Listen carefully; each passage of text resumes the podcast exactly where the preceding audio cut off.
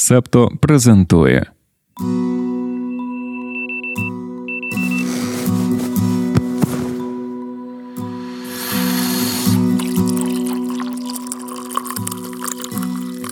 П'ятниця, 26 січня 2024 року. Ранкове допіо. Випуск 205.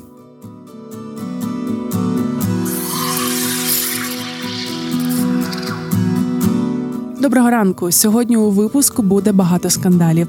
І оскільки ми його пишемо якраз тоді, коли прем'єр-міністр України Денис Шмигаль зустрічається в Ужгороді з прем'єр-міністром Словаччини Робертом Фіцом, то розпочнімо саме з цієї країни. Дозволь тобі нагадати, що восени на парламентських виборах там перемогла партія Смер СД. Її очільник Роберт Фіцо, приятель Віктора Орбана, і лише цей факт може сказати про нього дуже багато, але хорошого мало. Уже втретє Фіцо став прем'єр-міністром Словаччини. Два попередні рази супроводжувалися зловживаннями владою та корупцією. У 2018 році він та його дружки відійшли від влади через суспільний тиск у зв'язку із вбивством журналіста-розслідувача. Більше про Фіцо і те, чому його партія знову перемогла на виборах, ми розповідали у 180-му випуску ранкового допіо. А про вбивство Яна Кучака у 142-му. На вихідних словацький прем'єр-міністр в інтерв'ю національному радіо сказав, що Україні та Росії доведеться піти на низку болісних компромісів. Для України це означатиме необхідність визнати принаймні частину так званих здобутків Росії, себто поступитися власною територією. На такі слова відреагували в Міністерстві закордонних справ України. Ні для України, ні для Словаччини, ні для будь-якої іншої країни не може бути компромісу щодо територіальної цілісності. Давайте будемо чесними. Якщо Україна не буде в безпеці, то не буде безпеки ні в Словаччині, ні в Європі загалом. Кінець цитати. У тому самому інтерв'ю Фіцо також сказав, що блокуватиме вступ України до НАТО, оскільки це означатиме початок третьої світової війни. Уже у вівторок, 23 січня, вранці, коли Росія вкотре обстріляла українські міста Київ, Харків, Павлоград, Фіцо знову спілкувався з журналістами.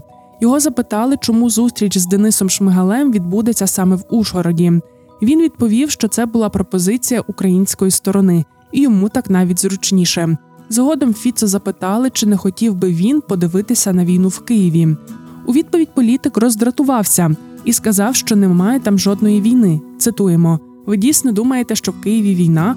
Ви несерйозно, я сподіваюся, там абсолютно нормальне життя. Кінець цитати. З огидними висловлюваннями Фіцо на сьогодні закінчуємо, але про Словаччину продовжимо.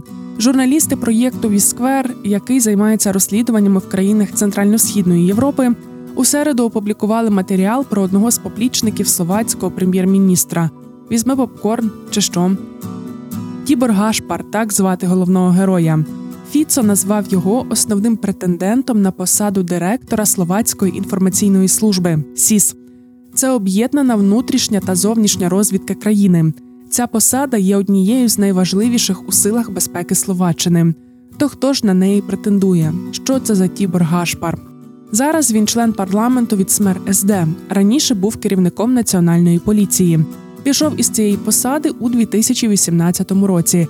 І ти вже, мабуть, здогадуєшся, що це було пов'язано із вбивством журналіста-розслідувача Яна Кучака, про яке ми згадували раніше. Ім'я Гашпара фігурувало у справі. Фактично його називали одним з організаторів стеження за журналістом та його нареченою, але потім свідки змінили свої свідчення. І це ще не все. Тібора Гашпара також звинувачують у членстві в організованому злочинному угрупованні, яке, за словами слідства, до 2018 року фактично контролювало словацьку поліцію. Згідно з обвинуваченням, анонімне угруповання очолював родич Гашпара Норбен Бьодер, близький до партії Смер СД Олігарх. А ще є звинувачення у підкупі слідчих НАКА Національного кримінального агентства та тиску на свідка. Чи не здається тобі, що Гашпар не найкраща кандидатура на керівника розвідувальної служби? Зузанна Чапотова, президентка Словаччини, вже висловилася, що не схвалює таке призначення і чинитиме йому опір. Фіцо не погоджується. Правляча коаліція навіть вирішила змінити закон таким чином, щоб дозволити Гашпару в разі призначення директором СІС інформаційної служби просто звільнити посаду депутата, але не відмовлятися від неї. Таким чином, якщо він перестане бути директором СІС, то повернеться до парламенту. Технічно Гашпар буде членом парламенту, але весь час відсутнім. Це означало б для нього додатковий захист через збереження депутатської недоторканості. Вісквер цитують експертів, які стверджують, що призначення Гашпара у службу розвідки підриватиме до неї довіру, якої так небагато. Андреа Міхалкова, аналітикиня з питань безпеки та директорка Праського центру безпеки, каже, що після скандалів останніх років СІС давно перестала виступати надійним партнером на міжнародному рівні. Можливе призначення Тібора Гашпара призведе до того, що ця служба втратить останні залишки довіри своїх союзників. У міжнародному розвідувальному співтоваристві СІС буде додано до категорії, якій не можна довіряти, і вона зможе обмінюватися інформацією лише з іншими скомпроментованими службами. Декілька європейських джерел у сфері безпеки та розвідки підтвердили Вісквер, що після перемоги Фіцо на виборах розвідувальні служби країн НАТО припинили обмін зі Словаччиною більш конфіденційною інформацією про війну в Україні та питання контррозвідки, що стосуються Росії та Китаю. Якщо Тібор Гашпар очолить СІС, ситуація з обміном розвідданими може стати ще гіршою та призведе словацьку розвідку до ізоляції. Зі Словаччиною на сьогодні закінчуємо. Далі Німеччина. У середині січня тисячі людей у всій Німеччині вийшли на протести, щоб висловити свою опозицію ультраправій популістській партії Альтернатива для Німеччини АФД. Приводом стало опубліковане 10 січня журналістське розслідування виданням коректів. Сподіваємося, у тебе ще залишився попкорн після Словаччини. У кінці листопада представники АФД зустрілися з неонацистами та іншими екстремістами в готелі за межами східнонімецького міста Потсдам. На зібранні виступав Мартін Зельнер, австрійський лідер етнонаціоналістичного руху Identitarian. Його презентація стосувалася прости господи, практичних аспектів реміграції. Що ж це таке реміграція? Це концепція, яка пропонує депортувати з Німеччини до Північної Африки усіх шукачів притулку, іноземців з правом перебування на території країни і всіх так званих неасимільованих громадян, що включає громадян Німеччини з іммігрантським корінням.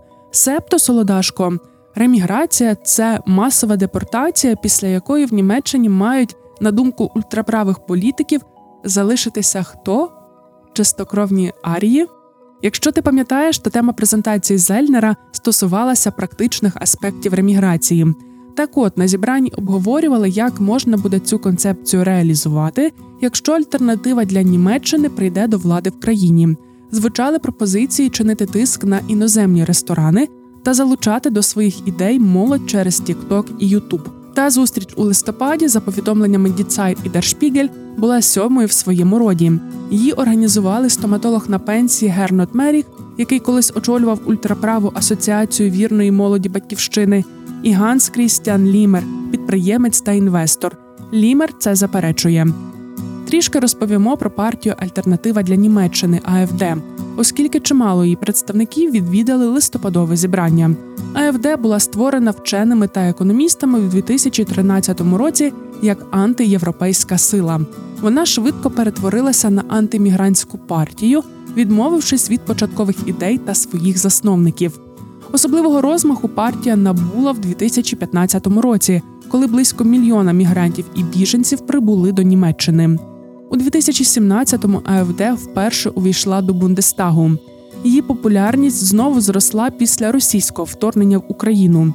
Ультраправа партія почала пов'язувати високі рахунки за електроенергію, інфляцію та зростання вартості продуктів з високою фінансовою вартістю підтримки України. Ще й загальне невдоволення коаліційним урядом Німеччини сприяє посиленню підтримки АФД. Зараз загальнонаціональні рейтинги цієї партії становлять близько 20%. У деяких східних частинах країни вони сягають 36%. У серпні представник партії вперше став мером одного з міст у східній землі Саксонія Ангальд.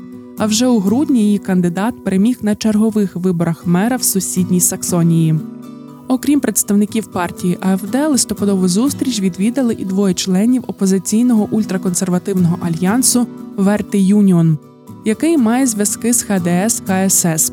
Нагадаємо, це політична сила, яку багато років очолювала Ангела Меркель. Альянс Верти Юніон заявив, що його члени брали участь у скандальній події як приватні особи. Тепер про дуже цікаве, як стало відомо про зустріч. Журналістам-розслідувачам злили переписку організаторів. Далі вони встановили камери на обох автомобілях, які були припарковані біля готелю. Поруч з готелем є озеро, а на березі озера були пришвартовані човни. В одному з них лежав фотограф з довгофокусним об'єктивом. Незважаючи на те, що готель був закритий на приватний захід, одному журналісту вдалося заселитися в нього. У маскуванні він прийшов до початку зустрічі ультраправих і вдавав, наче шукає, хто йому може принести каву. Увесь цей час журналіст вів зйомку на свій смарт-годинник. Після публікації розслідування коректів інші політики та громадськість відреагували на те, що коїться. Канцлер Німеччини Олаф Шольц лютував у Твіттері. Були й ті, хто проводили паралелі з нацистською епохою. Незгодна з ідеями АФД громадськість закликає до заборони цієї партії. Очікують, що 3 лютого на мітинг у Берліні вийдуть 100 тисяч людей. The Guardian пише, що наразі немає жодних ознак того, що підтримка АФД зменшилася.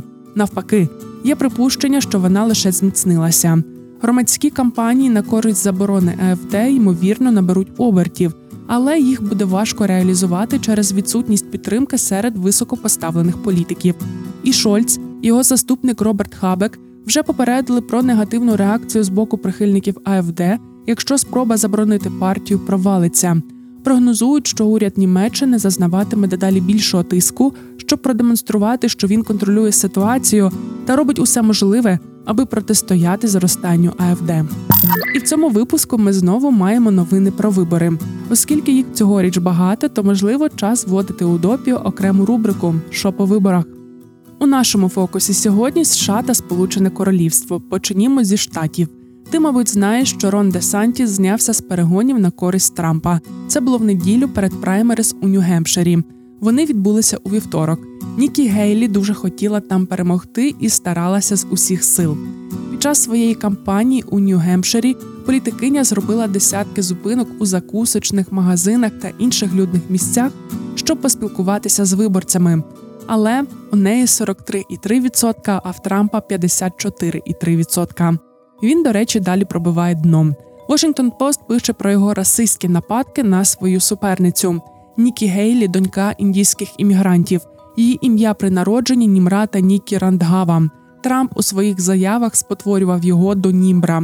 Він також поширював дезінформацію, що Гейлі не має права бути президенткою або віце-президенткою, оскільки її батьки не були громадянами США на час її народження. Це неправда. У конституції зазначено, що президентом може бути громадянин США від народження, а Гейлі автоматично стала американською громадянкою, коли народилася в південній Кароліні у 1972 році.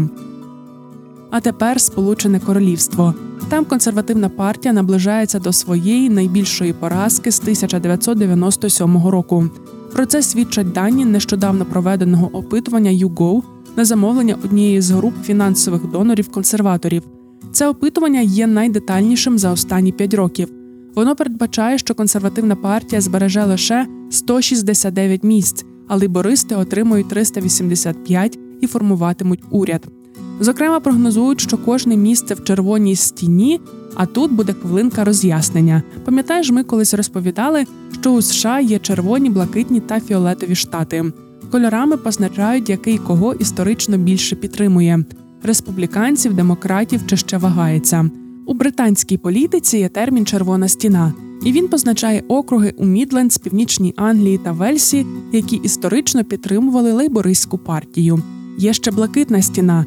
Це набір парламентських округів у південній Англії, які традиційно голосували за консервативну партію, але загалом виступали проти Брексіт і вважаються потенційно такими, що готові підтримати ліберал-демократів або лейбористів.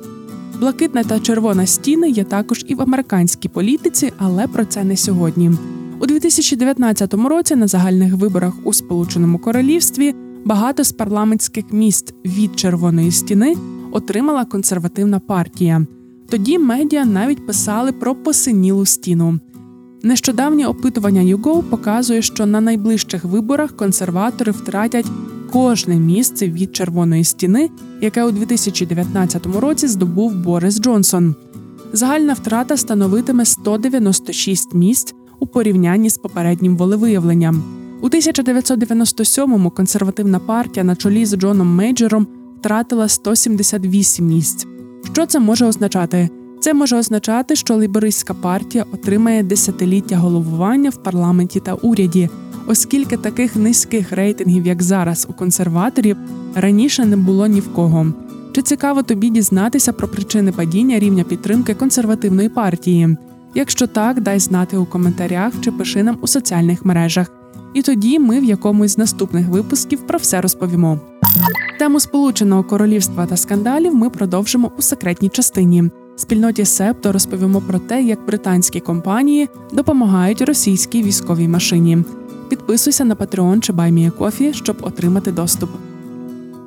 Упс, цю частину можна послухати лише на Патреоні. Доєднуйтеся до спільноти, щоб отримати доступ.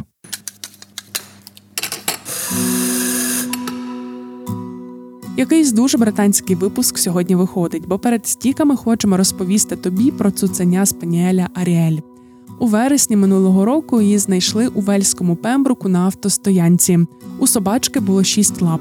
Власне, її називали Аріель, оскільки дві зайві кінцівки нагадували хвіст русалки. Твариною почала опікуватися одна благодійна організація ініціювала збір коштів на операцію. Крім шести лап, у собаки були інші вроджені проблеми: одна нирка та неналежним чином сформований таз через наявність двох тазостегнових суглобів з одного боку. Історія Аріель привернула увагу. На операцію вдалося зібрати 19 тисяч доларів. Собаку успішно прооперували. Хірургу вдалося не лише видалити зайві кінцівки, але й зберегти чотири робочі. Раніше були побоювання, що деякі з них доведеться ампутувати. Попереду в Аріель реабілітація та фізтерапія, а після цього пошук сім'ї, яка візьме її до себе назавжди. Стіки до ранкової кави про події стисло.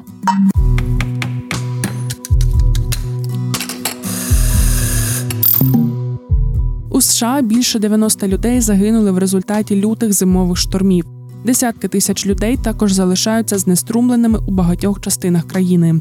Хоча кількість загиблих була найбільшою в Теннесі та Орегоні, летальні випадки також зареєстровані в Міссісіпі, Іллінойсі, Пенсильванії, Вашингтоні, Кентукі, Вісконсині, Нью-Йорку, Нью-Джерсі та інших місцях. Минулої середи в одному з інцидентів у Портленді, штат Орегон, троє людей загинули від ураження електричним струмом, коли сильний вітер спричинив падіння лінії електропередач на автомобіль, у якому вони їхали. Немовля, яке було в машині, вижило. Хірурги з університету Пенсильванії повідомили, що вони успішно прикріпили генетично змінену печінку свині до людини з мертвим мозком і виявили, що орган функціонував нормально протягом 72 годин. Цей експеримент є кроком до використання органів свині для допомоги пацієнтам із хворою печінкою. Панамський канал, що розташований на Панамському перешийку держави Панама і сполучає Панамську затоку Тихого океану з Карибським морем і Атлантичним океаном, продовжує пересихати. Він був побудований більше ста років тому, і конструкція не передбачає можливості витримати різке зменшення кількості опадів. Протягом останніх кількох місяців виснажлива посуха створювала великі затори на Панамському каналі. Приблизно 5% світової морської торгівлі проходить через нього, зокрема 40% контейнерних перевезень США. Сезон дощів у Панамі зазвичай триває з кінця квітня до листопада, але минулого року в жовтні випало на 41% менше опадів ніж у середньому, і очікується, що така тенденція збережеться. Учені здійснили першу успішну пересадку ембріонів у білих носорогів. За їхніми словами, це прорив, який може врятувати вид північних білих носорогів від вимирання. У світі їх залишилося лише два.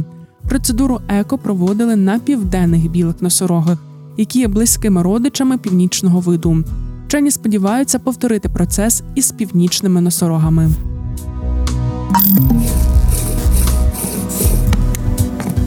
Це був 205-й випуск ранкового допіо. Мене звати Дарина Заржицька. Над випуском також працювали Ростислав Онищенко, Ангеліна Столітня, Антон Ткачук, Тарас Галаневич, Марк Мостовий, Олег Левій, Аня Ткачук, Олена Паплинська. Почуємося, солодашко. Ви прослухали подкаст Ранкове допіо. Шукайте септо в соцмережах, діліться враженнями та розповідайте іншим.